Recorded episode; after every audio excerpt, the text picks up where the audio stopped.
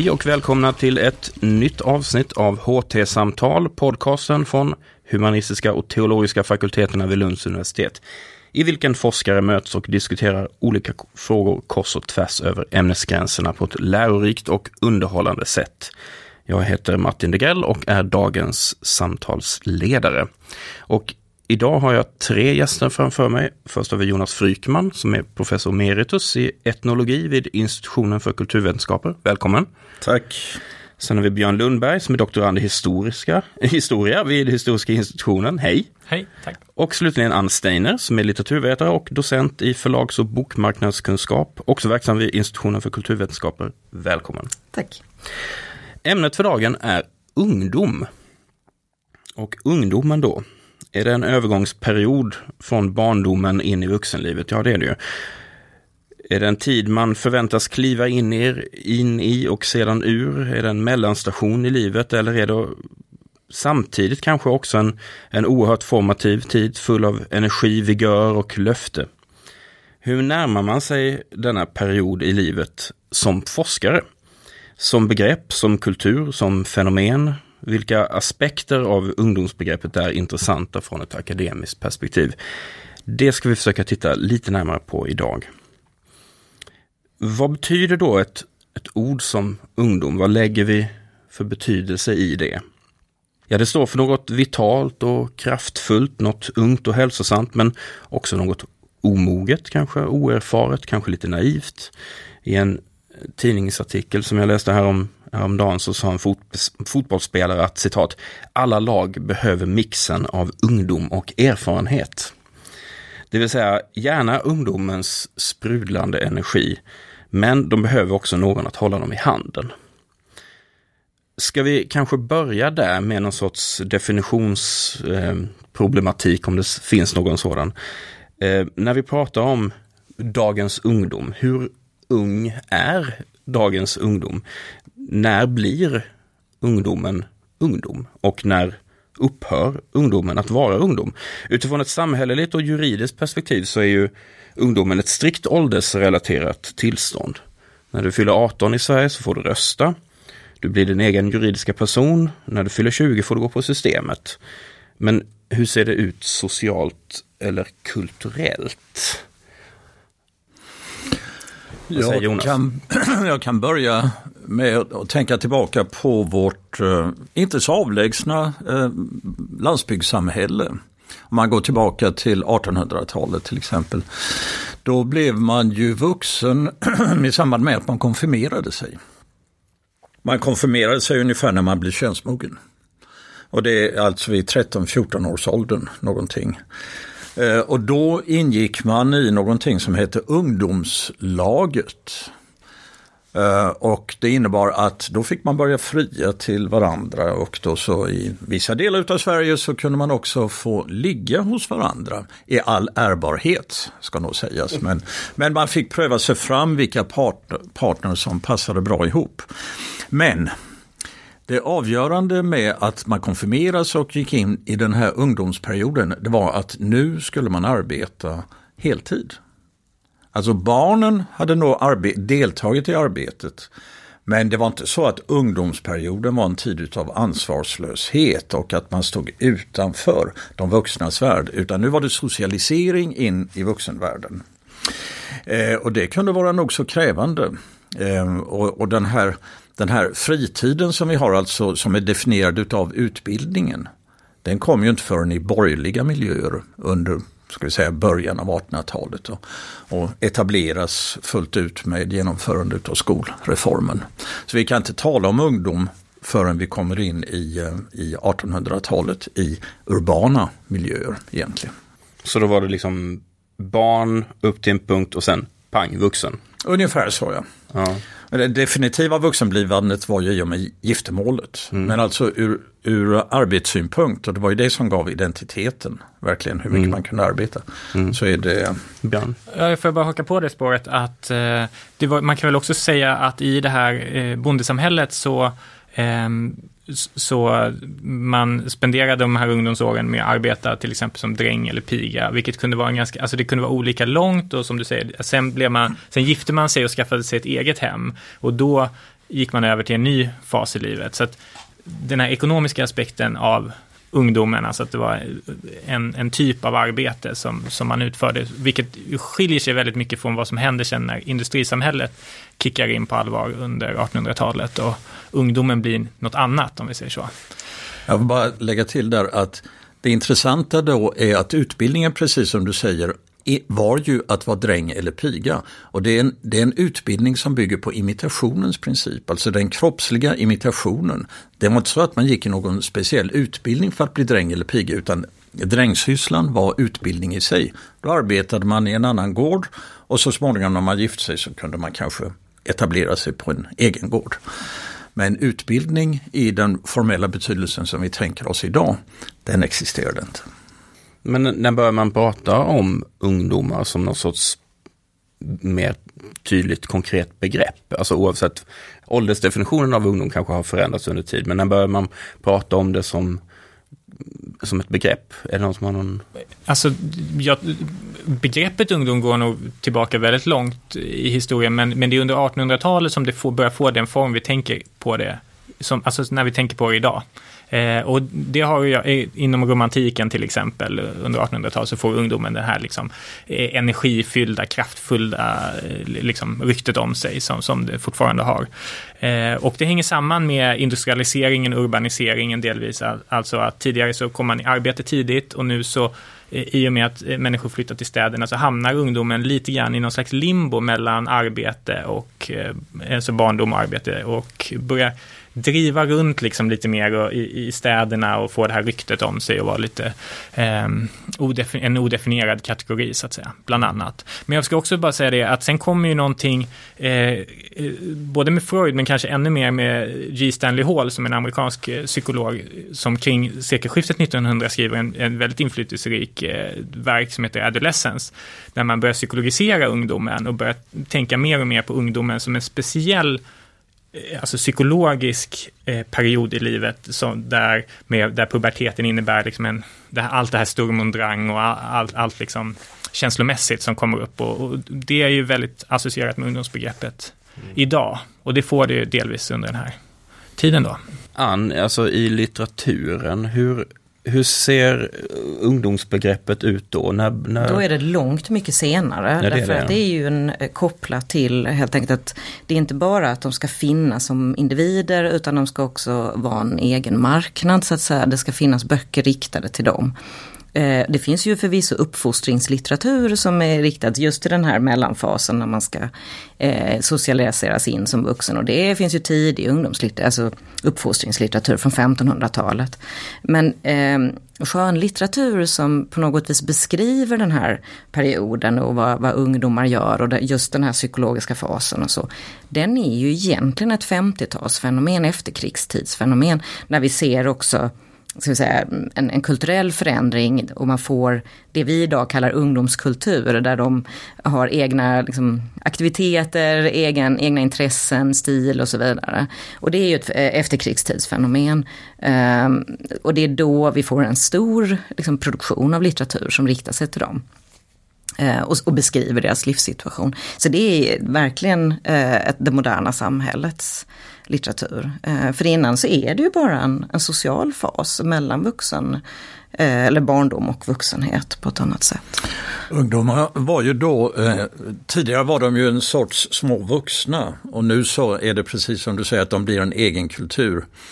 Man kan diskutera när det här inträffar. Jag studerade dansbaneeländet en gång i världen och då, då är vi nere i 1930-talet och då tittar man med fasa på ungdomen, vad de har för sig.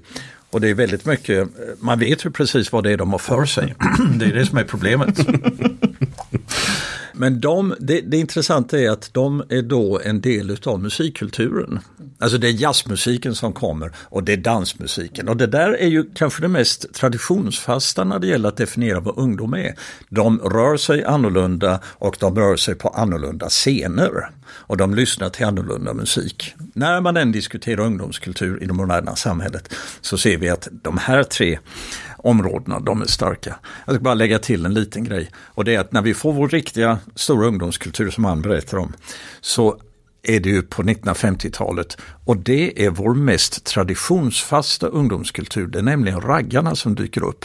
De existerar fortfarande. Tala om traditionsaktivister.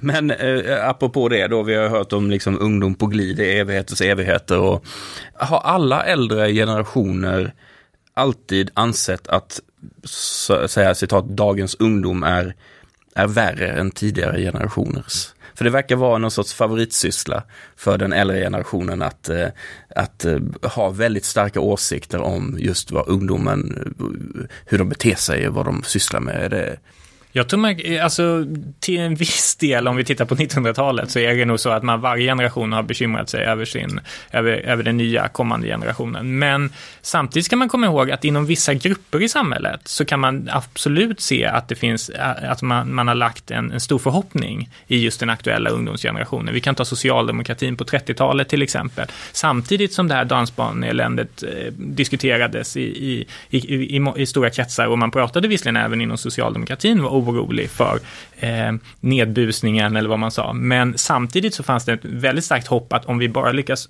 komma till makten eller behålla makten och liksom börja omdana samhället i den här riktningen som vi har tänkt oss så kommer det lösa sig. Liksom. Då kommer ungdomen få en, en mål och en mening som vi liksom har, har tänkt oss och då kommer det liksom styras in i rätt riktning. Så de behöver, det är bara liksom samhället som lite grann inte kunnat ta hand om dem tidigare och så. Så det, det, finns absolut, det är inte så enkelt att alla bara bekymrat sig om ungdom eller, eller liksom, ja. Men det, men det tycks ändå ha funnits en sorts röd tråd i, i just eh, ungdomskulturens, eh, alltså synen på ungdom, olika ungdomskulturer. Alltså om vi från jazzen via, jag vet inte, eh, hårdrocken till eh, rollspel och dataspel och sådär. Alltså det finns en, en sorts det verkar finnas någon sorts eh, starkt behov här från hela, hela tiden från olika generationer. Ja, fast jag tror att det är lite som du är inne på här, att det är alltid lite både och. Alltså det finns alltid förfasande, det är ingen tvekan om det. Eh, men det finns också att man tillskriver hopp om vissa delar, om man kunde förstärka det. Och det kan vi ju se i samtiden nu också, att ja, man oroar sig för att alla sitter framför skärmar för mycket, att de inte rör sig och inte liksom deltar i samhället. Samtidigt så är det ju ungdomars liksom kunskap om eh, vad som pågår på nätet som många också stora företag vill eh, använda sig av, vill liksom omsätta, de vill se vad de här ungdomarna gör. Och det är en del av det. Där finns också ganska mycket hopp tillskrivs eh, aktivismrörelser som finns, alltså veganism och eh, ja, olika slags aktivism, politiska aktivismrörelser där man ser just att unga faktiskt vill ha förändring eh, och inte bara ehm, liksom, vill slå sig till ro. Så jag tror verkligen att nästan vilken tid man än tittar på så ser det ut ungefär så, att man både tillskriver hopp och förfasar sig. Någon har sagt att eh, ehm, ungdomen och diskussionen av ungdomen rör sig som en gammal T-Ford genom en serie av detonationer. ähm, nämligen att det kommer eh, Ungdomen börjar hitta på andra saker. De dansar vals vid början av seklet, de dansar jazz vid, vid 30-talet och de ägnar sig åt att uh, köra bil på 50-talet och så vidare. och så vidare.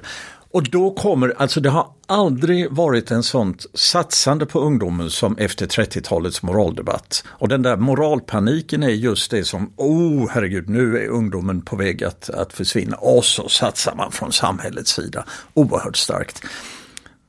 Vad vi kan diskutera är ju i vad mån som man gör det idag alltså ifrån samhällets sida, och då talar vi om statens sida. Jag är inte riktigt lika säker på att man gör det med samma frenesi som på folkrörelsetiden, eller vad säger du?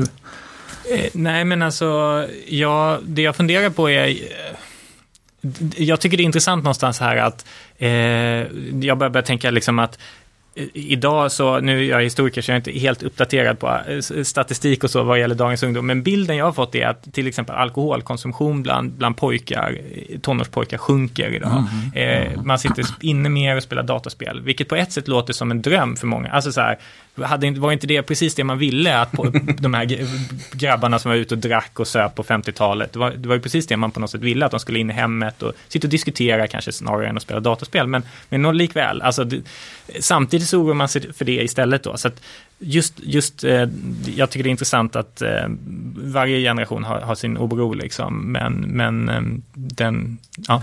Men vad Ann säger här, jag blir också fascinerad av att å ena sidan så har vi den här moraldiskussionen eller moralpaniken. Ser vi på hur många ungdomar som går i högre utbildning idag så har det aldrig historiskt sett varit så många som följer universitets eller högskoleutbildningar som idag.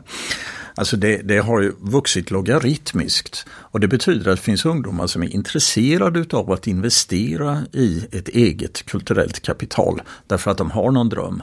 Så att en sak är vad man debatterar i samhället, en annan sak är att titta vad gör folk fotledes. De marscherar framåt mot en framtid som de tror på i alla fall.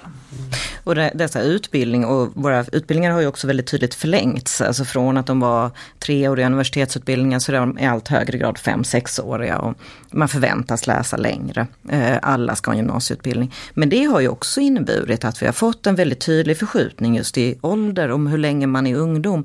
För så länge man läser på universitetet så är man definitivt ungdom. Eh, och vi har också ett ökat försörjningsansvar från föräldrarnas sida tills man är 21 idag. Eh, så att det är väldigt tydligt att jag skulle säga att någon som är i alla fall uppåt 25 och inte arbetar, apropå det här med ekonomi som faktiskt är ganska viktigt fortfarande. Har man ingen, arbetar man inte och har en egen ekonomi så är man inte vuxen utan man är fortfarande ungdom och det, det är man i mycket högre grad till man är 25.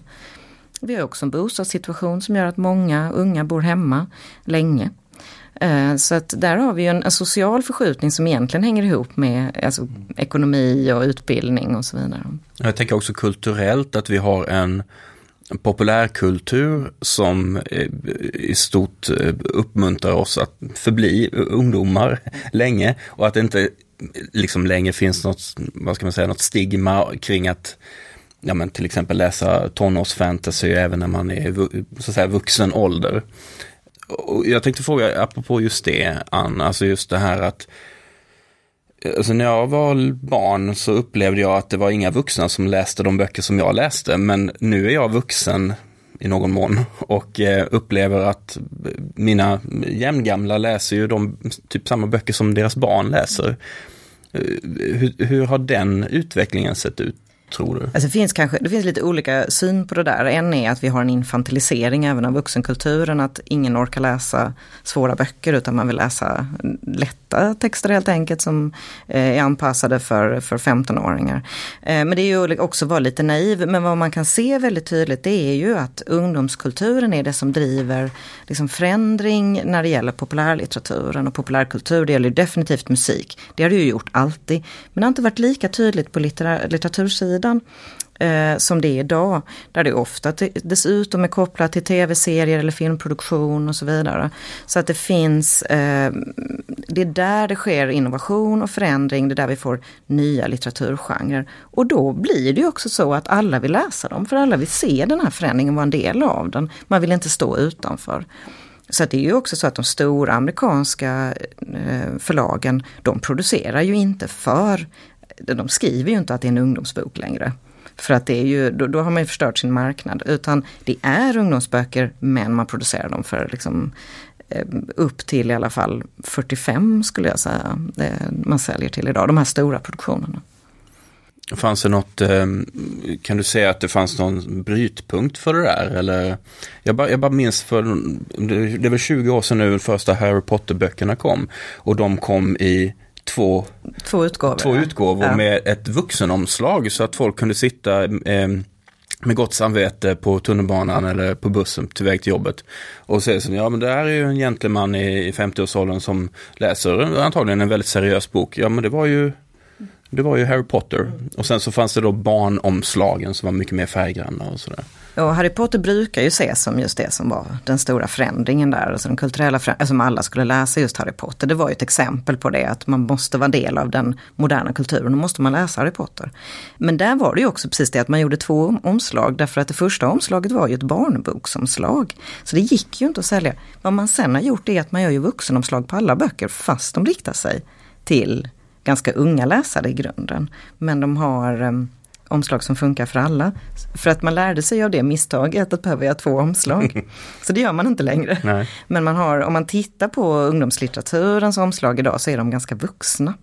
Mm. Det är definitivt inga, mm, så att säga, får inte ha barnsliga signaler överhuvudtaget. Hur kommer, det här kanske ett helt stickspår som inte har någonting med det här att göra, men hur kommer begreppet young adult in i det här sammanhanget, om det mm. överhuvudtaget gör det. Jo men, jo, men, det, jo, men young adult är eh, just det här att man försöker fånga in den här målgruppen som ligger mellan det som vi har sett som ungdomslitteratur och vuxenlitteraturen. Eh, för att en 23-åring vill inte köpa ungdomsböcker, det är ju helt givet. Men de läser samma böcker som eh, 15-åringen gör. Eh, och då har man helt enkelt internationellt döpt om det till young adult och det säger man nästan på svenska också. Unga vuxna man försökt införa funkar inte. Uh, ungdomsböcker är ett lite besvärligt begrepp. Därför att det just låter som man syftar på någon som går på högstadiet nästan. Uh, som man då inte vill bli sammanblandad med. Uh, så att young adult är helt enkelt den här breda kategorin av böcker som riktar sig från 15 år till 45. Ehm, ja, vi, vi är vuxna men vi är fortfarande unga till sinnet, alltså lite så. Mm. Men jag vill bara lägga in en liten brasklapp där att det faktum att så många läser den typen av litteratur är mycket glädjande. Därför att de läser. De läser, absolut. Ja. Och det är inte så att eh, böcker för avancerade böcker för vuxna, den goda litteraturen, har minskat i omfång. Nej. Det publiceras ju oerhört mycket mera böcker med syfte på en mogen marknad idag också än vad det gjorde tidigare. Så att eh, man talar ju hela tiden om att, att eh, det, finns någon, någon, det ska finnas någon litteraturkanon som alla ska, ska känna till och att eh, det där ska vara ett, eh, en impregnering eller ett motgift emot infantiliseringen.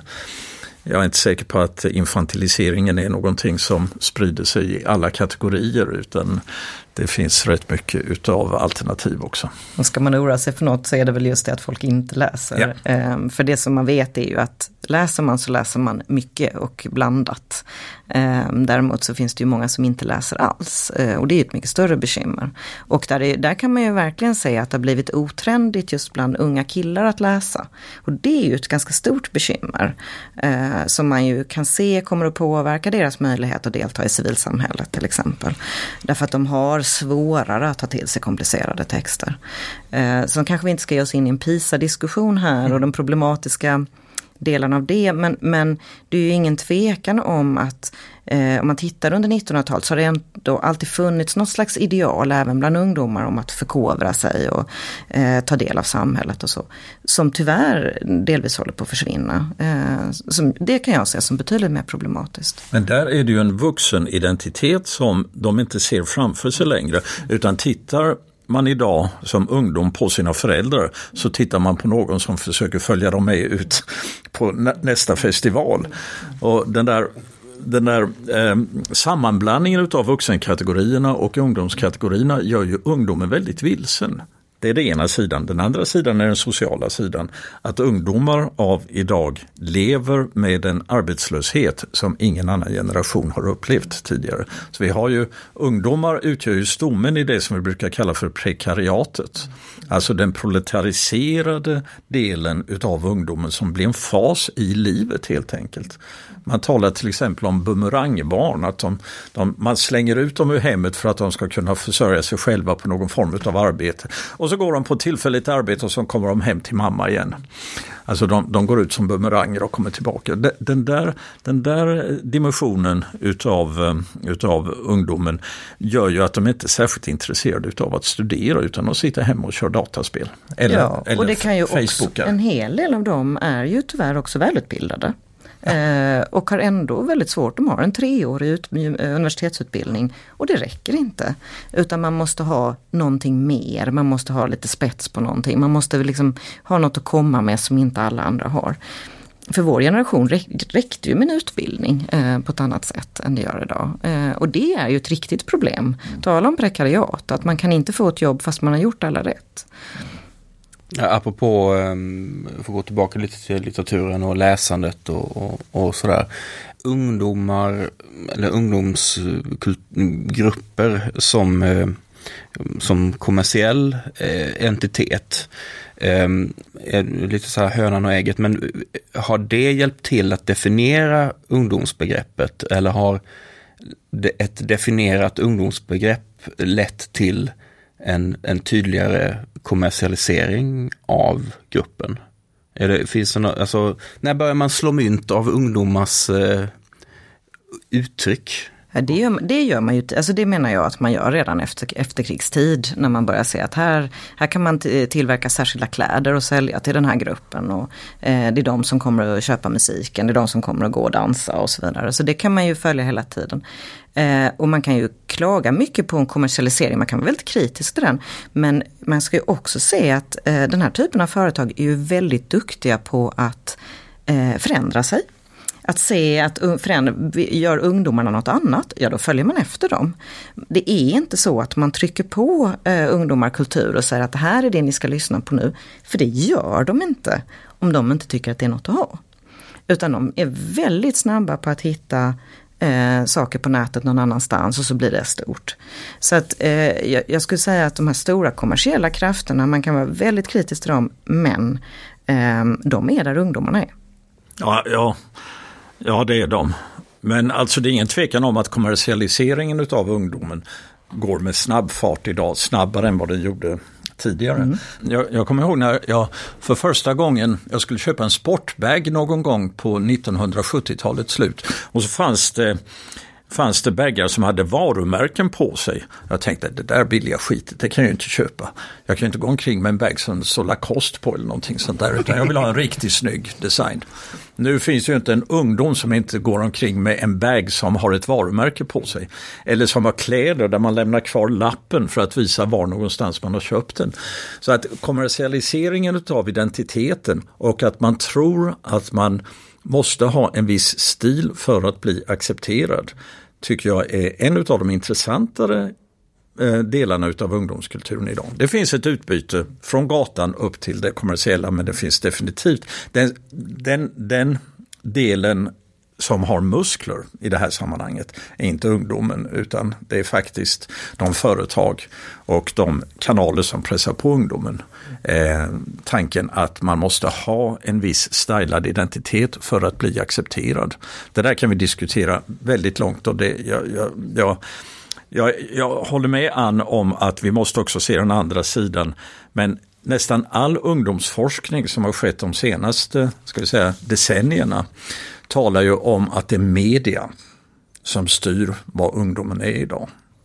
Och jag som har en mer nerifrån, ett mer nerifrån perspektiv, ett praxisperspektiv tycker att det kanske är lite överdrivet. Men titta på Cultural Studies, det är där som ungdomsforskningen finns och det är de som visar på att um, det är media, det är Facebook, det är de de, de här, eh, att, att man överhuvudtaget blir gillad.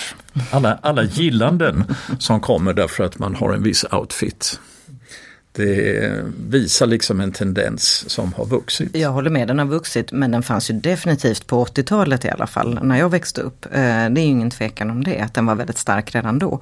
Eh, däremot så tycker jag du är inne på något väldigt intressant för nu har vi först här suttit och sagt att Eh, de, har, de kan inte få arbete, det är stora grupper som bor hemma därför att de har svårt att kli, ta det ekonomiska klivet ut i vuxenlivet. Samtidigt som de också är en otroligt stark konsumtionsgrupp. Och där man producerar väldigt mycket för dem, man riktar sig till dem, får dem att konsumera ganska dyra varor denna grupp som då uppenbarligen inte har några pengar. Eh, så där, där är också någonting, är det så att deras föräldrar helt enkelt försörjer den här konsumtionen? Eller hur, hur får man det egentligen att stämma? Eller får vi då en underklass som inte kan konsumera och som längtar efter den här konsumtionen som man helt enkelt, för att få sina gillanden. Och så bränner man lite bilar på vägen. Mm. I frustration. Mm. Mm. Därför att man inte kan ingå. Det är ju också under efterkrigstiden i samband med liksom ungdomskulturens genomslag som vi har pratat om. Det är också då som ungdomskriminalitet börjar diskuteras i lite nya termer. Det var, det var ju någonting som figurerade även tidigare under 1900-talet, men, men, det, men ungdomskriminaliteten ökar under efterkrigstiden i samband med just att välfärden i samhället ökar, men att den här ungdomskategorin inte nödvändigtvis eh, får del av den på riktigt samma sätt. Eh, eller liksom, det skapas drömmar som inte alltid kan förverkligas. Det är i alla fall en förklaring. Liksom, mm. eh, Björn, du har ju intresserat dig för en eh, typ av, vad ska vi säga, ungdomsrörelse eh, som är ganska långt från eh, det kommersiella och Facebook-likes. Nämligen scoutrörelsen och fritidsvurmen. hur intresserar man sig för det som forskare? Eh, jo, men Eh, att jag kom in på det var egentligen lite grann en slump för att jag ville, jag ville skriva en uppsats en gång i tiden i, på kandidatnivå eh, om, eh, om något eh, genushistoriskt och eh, fastnade liksom för att eh, eh, scoutrörelsen hade varit uppdelad i pojk och flickscouter under tidigt 1900-tal. Men på 60-talet ungefär så slogs eh, scoutrörelsen gradvis ihop och började könsintegreras i Sverige då. Och det här tyckte jag var intressant. Vad är det, som har, vad är det för förändring som har skett här som plötsligt gör det möjligt för pojkar och flickor att, att vara i integrerade grupper och så vidare. Och så började jag studera det där och sen har jag väl egentligen fortsatt på det, på den banan med, med lite andra typer av frågeställningar också.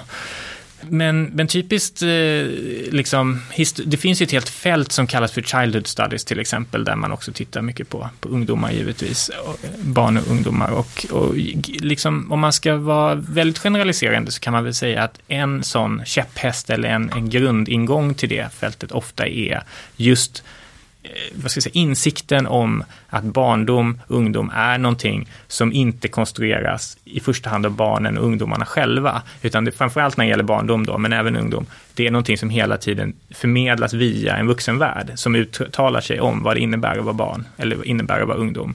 Och för en historiker så innebär det bland annat att nästan alla källor som vi studerar har skrivits av vuxna som på något sätt säger vad barn tycker eller vad barn, ungdomar tycker. Och i, scout, I scoutsammanhang så kan det till exempel vara så att man läser scouttidningar och där kan det vara så att barnen eller ungdomarna själva har skrivit in, men vi vet ju att det alltid är en redigerad bild av eh, vilka texter som publiceras och också att de här barnen och ungdomarna vet hur en text bör vara som ska publiceras i ett sånt här sammanhang till exempel.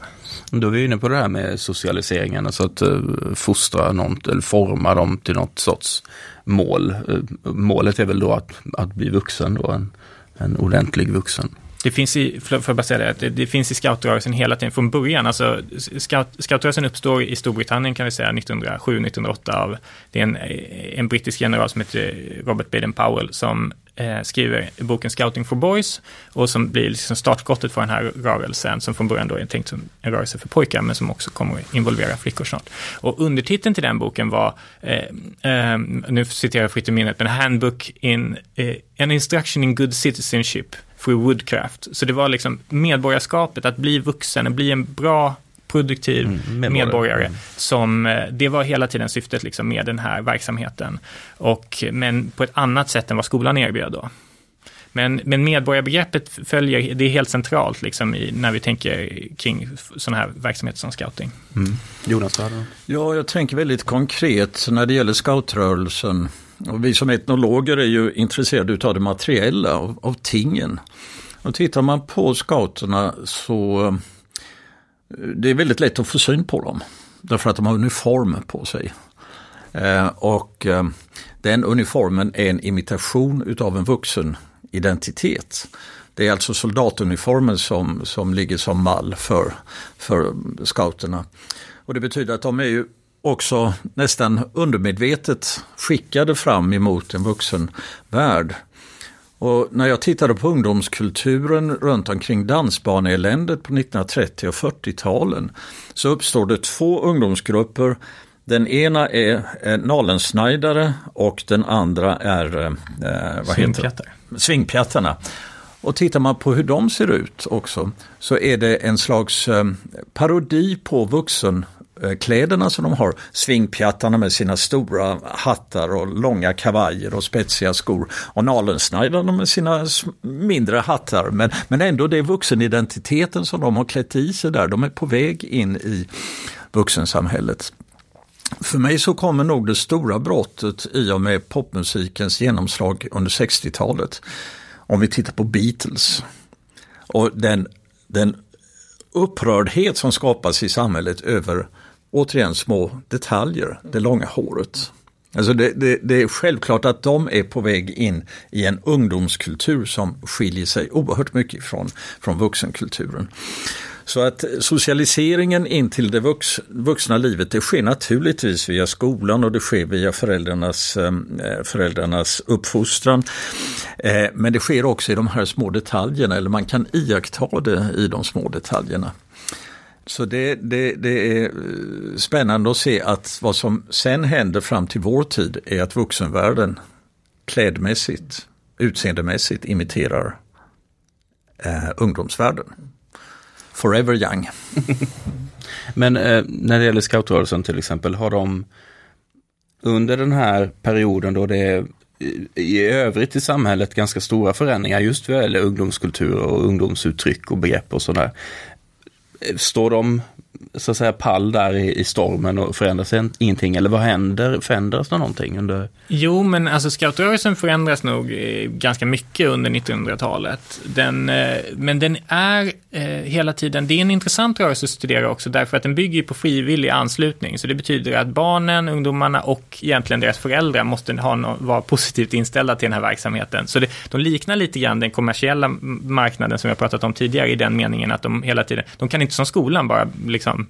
Hålla på med vad som helst och, och barnen tvingas gå dit, utan de måste försöka locka ungdomar, barn och ungdomar till sig. Eh, så, så det gör att de hela tiden eh, flörtar lite liksom, med barnen, ungdomarnas intressen och anpassar sig på det sättet. Men samtidigt också då, så i och med att eh, problemen som formuleras kring samhället är olika, så, så förändras rörelsen. Och tittar man på 10-talet så finns det en del spektakulära citat från när scoutrörelsen kommer till Sverige, åren före första världskriget, och försvarsfrågan är dominerande. Eh, Sven Hedin, till exempel var, var aktiv påhejare för pojkscoutrörelsen och det var ju även han som var mer involverad i borggårdstalet och så vidare. Och, och, han pratade liksom om att här ska vi resa en gossarmé ungefär, eller en här av kara, kara. Jag vill att scouterna ska bli liksom en här av kara, kara som ska försvara landet så, så småningom då. Men det var väldigt militaristiskt präglat under de här första, första åren. Och sen så, så liksom började gradvis då anpassas mer och mer till att bli en fostran just i medborgarskap i bemärkelsen civilt medborgarskap, ekonomiskt medborgarskap. På 50-60-talet då, då börjar man med någonting som heter Stilskolan, där liksom man i samband, samarbete med industrin åker runt och pratar om ungdomar och också liksom formulerat lite grann kring ungdomsproblem och så, men man ska lära ungdomarna att komma in i industrin och bli skötsamma medborgare med hjälp av det och så vidare. Så en litet inpass där, alltså om man tittar på demografin i samband med vad Björn berättar här. Så var det ju så att scoutrörelsen, liksom de flesta ungdomsrörelser ändrar riktning efter första världskriget. Därför att i de andra länderna, inte i Sverige, men i andra länder i Europa, så är föräldragenerationen bortskjuten. Alltså det finns inga föräldrar som kan sätta målen för ungdomarna längre. Och då kommer det fram eh, den här typen av ungdomsrörelser som Wanderfögen i Tyskland och som scoutrörelsen eh, i, i England och så vidare, som blir ganska revolutionär.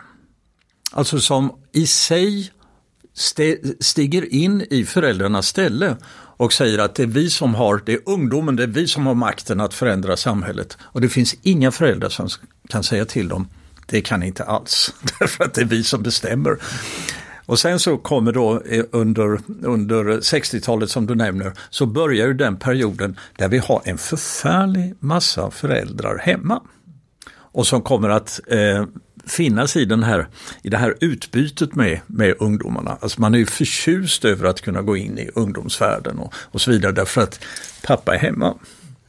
Han är inte bortskjuten.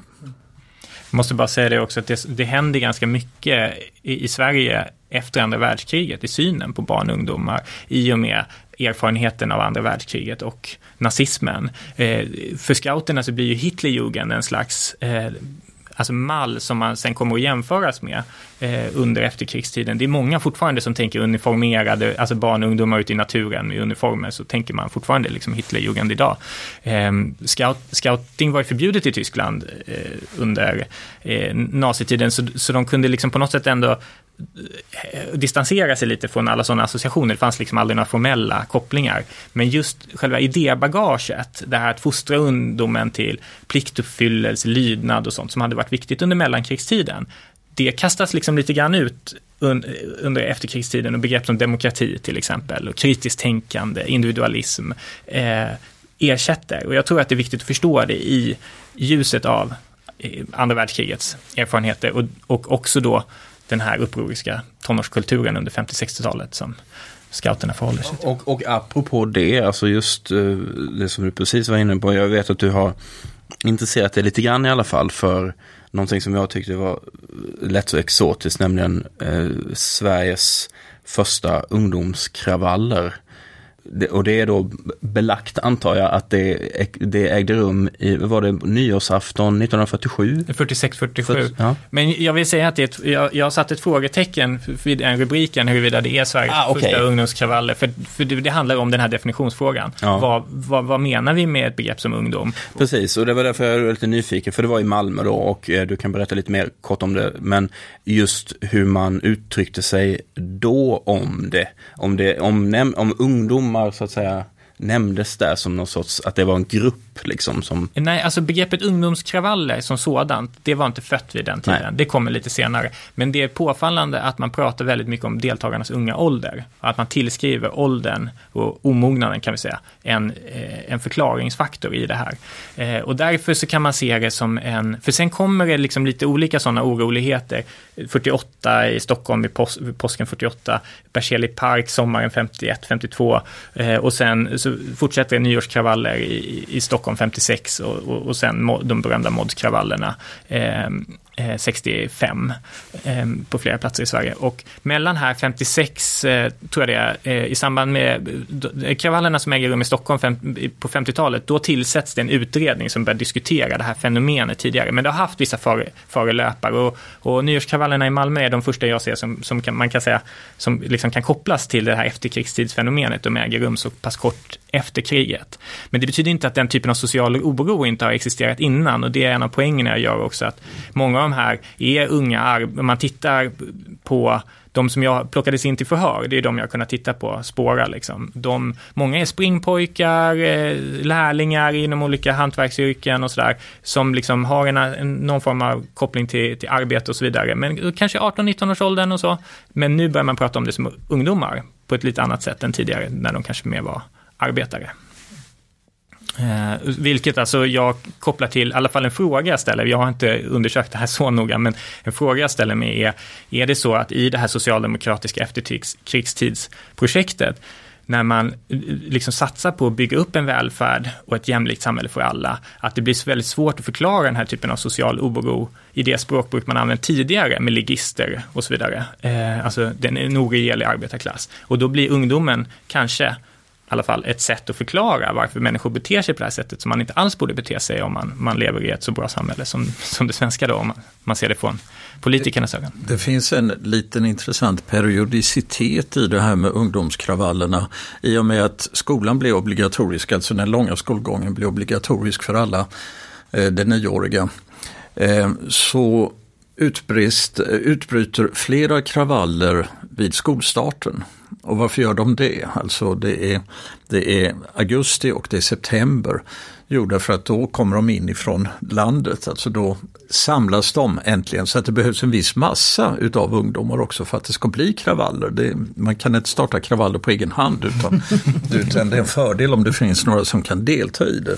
Så att mycket av diskussioner runt omkring ungdomarnas, eller ungdomens förfall äger rum på hösten.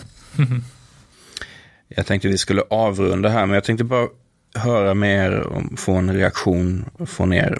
För ett av de mest eh, kända citaten som brukar tillskrivas George Bernard Shaw eh, angående just ungdom är ju Youth is wasted on the young. Mm. Ehm, är detta liksom ett, ehm, en, en kärnfull sammanfattning av äldre generationers relation till ungdomar? Eller vad säger ni? Jag tror att det var det för George Bernard Shaw därför att han växte upp som många vid den här tiden i en ganska eh, återhållen Ehm, eh, miljö när det gällde kropp och sexualitet och det som vi förknippar med de lustiga sidorna utav ungdomsperioden. Det är alltså 1800-talet och början utav 1900-talet som vi talar om. Då var de hårt hållna. Och om vi kan se något område där, eh, där, där man höll extra hårt så var det just sexualitet. Alltså det var disciplinering utav kroppen och utav lustarna som skulle skapa den, den eh, vuxna människan. Och så tittar han tillbaka på sitt liv och säger jag missade ju tåget. Nu gjorde inte George Bernard Shaw personligen detta utan han hade ett ganska utsvävande liv. Så han, han saknade väl att han inte hade varit mer utsvävande kanske.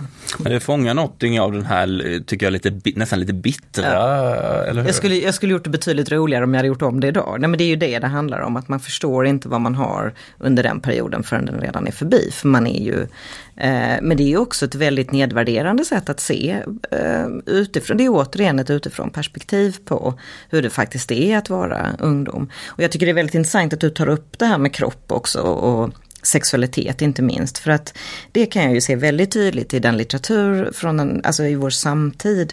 Vi tycker att vi är väldigt, väldigt frigjorda men när vi tittar på ungdomslitteraturen som då är skriven av vuxna som ska förmedla någon slags bild av sexualitet eh, till unga människor. Så kan man ju konstatera att den är inte särskilt frigjord. Den är ganska moraliserande, eh, den har ganska starka liksom, reglerande tendenser och syn på vad är god sexualitet och vad är dålig sexualitet till exempel. Inte minst när det gäller flickor. Uh, och det har inte förändrats. Så att där, där, det är ju liksom någon slags sådär, detta, denna konstiga relation som, som vi vuxna har till, till ungdomar och uh, den tiden. Um, alla vuxna vet ju på något sätt vad det innebär att vara ung och verkar vara väldigt... Alltså... Nu gjorde du citattecken över vet för alla lyssnare. Ja, precis. Ja, just det, eh, kaninöron där. Så, nej, men det finns ju en sån... Det, det, det är ju svårt för, för ungdomar att förhålla sig till det, att vuxna kan alltid berätta liksom, hur det egentligen är i någon mening. Och, eh, samtidigt som, som vi varit inne på också, att ungdomen är ju en fas när man kanske inte har de ekonomiska resurserna att göra de här, de, alltså förverkliga de här drömmarna som odlas. Eh, och för att få de ekonomiska eh, resurserna så måste man lämna det ungdomslivet. Så det finns ju en paradox i det. Men jag tänker ändå att varje gång man går förbi en skatepark idag och ser de här 45-åringarna med liksom hjälm och skydd och som åker liksom med kidsen så tänker jag att eh, idag så verkar många inte tycka att, att ungdomen ska slösas bort på, på de unga utan håller kvar vid det. Man tar saken i egna händer ja, helt ja. enkelt. Då tänkte jag att vi ska avsluta som vi brukar avsluta i de här programmen, nämligen att fråga om de deltagande har några tips om det är så att folk har lyssnat på det här och så tänker de det, här, det där med ungdomar och så här, ja, det låter ju spännande. Vad, hur går jag vidare här nu om jag vill gräva ner mig eller om jag får någon inspiration till någonting, någonting nytt? Vad säger Ann, har du något tips? Ja, men jag kanske skulle säga två saker. Det beror ju lite på vad man är ute efter, men om man vill faktiskt förstå var de unga befinner sig idag, så skulle jag ägna lite tid åt att hänga på YouTube, för det är ju där de är. Eh, och jag skulle titta på klipp i stor mängd, därför att det är precis där de är. Det finns ju många duktiga svenska vloggare som lägger upp hela, klipp hela tiden. Ibland är detta lite obegripligt för mig när jag tittar på det, men jag, men jag tror att det är, där, det är där någonstans unga människor finns i väldigt hög utsträckning. Um, och när det gäller litteratur så tror jag också att ett problem av, med litteraturen just är att den är skriven av vuxna och i ganska liten grad av unga. Ehm, men det finns, det man, det man kan se idag är en väldigt stor självpubliceringstrend av verkligen högt och lågt och väldigt blandat. Ehm, men där också unga människor skriver mycket mer. Det finns en amerikansk författare som heter Anna Todd som är en sån självpubliceringsfenomen eh, som har en serie som heter After. Jag ska inte säga att detta är en fantastisk eh, litterär text, men den säger väldigt mycket om var de unga befinner sig, inte minst när det gäller kropp och sexualitet.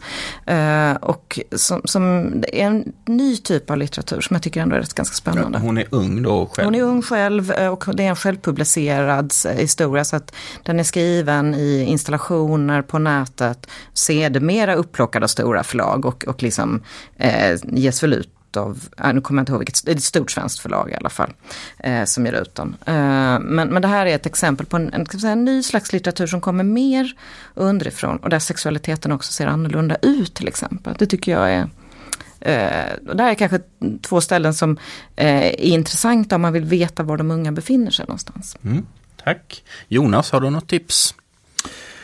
Alltså jag är ju också mycket intresserad utav um, praxis, vad ungdomar har för sig.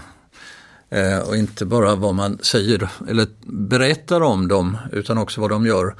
Och jag är lite besviken på dagens ungdomskulturforskning därför att det fanns väldigt mycket intresse för vad ungdomar gjorde i eh, det sena 80-talet och 90-talets forskning också i början utav av det här nya millenniet. Idag så är det ingen riktig eh, punch i ungdomsforskningen. Det är ingen som är riktigt intresserad utav vad ungdomar gör.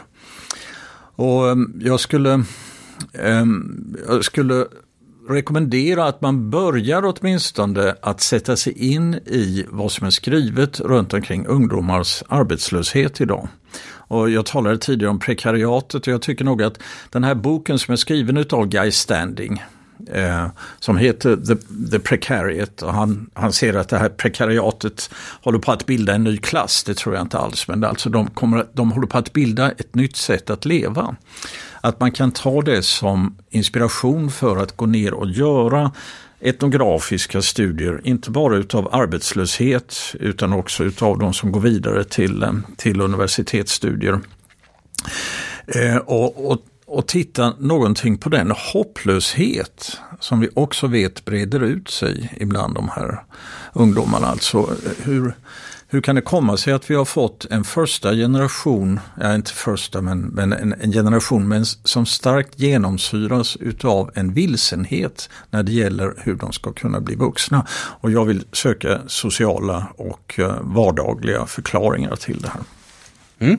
Tack så mycket. Och Björn? Mm, jag satt och funderade lite, men om man vill eh, hitta en ingång till eh, det är alltså barn, un, eller ungdomars historia, ska jag säga. Så, och framväxten av ungdomskultur, så ett tips är faktiskt, det är en brittisk journalist, tror jag faktiskt han är, som heter John Savage, som har skrivit en bok som heter Teenage, som är en, en ganska populär historisk introduktion till den här perioden innan den, ungdomskulturernas stora genomslag på 50-talet. Alltså, den sträcker sig från sent 1800-tal till, till andra världskriget och handlar om alltså, ungdomskulturens förhistoria kan vi säga. En, en eh, lättläst och eh, kul bok om man vill läsa på engelska. Eh, så den kan jag faktiskt eh, varmt rekommendera. Mm. Tack så mycket. Och med dessa fina tips så avrundar vi dagens avsnitt av HT-samtal. Prenumerera gärna på podcasten, betygsätt den på iTunes, allt det där är bra för oss. Eh, vill du veta mer om HT-forskningen eller lyssna på gamla avsnitt av podden, då går det alldeles utmärkt att besöka oss på ht.lu.se. Eller så kan du leta upp oss på Facebook, där heter vi humaniora och teologi vid Lunds universitet. Och man kan också mejla mig, men helst bara om man har något väldigt trevligt att säga. Då kan man mejla till martin.degrell kansliht.lu.se. Tack så hemskt mycket för att ni ville komma hit. Jonas Frykman, Björn Lundberg, Ann Steiner. Som vanligt så spelar vi in den här podden i Humanistlaboratoriets larmstudio på Lux. Och vid det här laget så vet väl alla lyssnare vad larm står för, men jag säger det igen, det står för ljud, animering, rörlig bild och musik. Peter Roslund har som vanligt varit tekniker. Vår signaturmelodi görs av Graham Bowl och mer av hans musik hittar ni på freemusicarchive.org. Jag heter Martin Degell och vi hörs snart igen.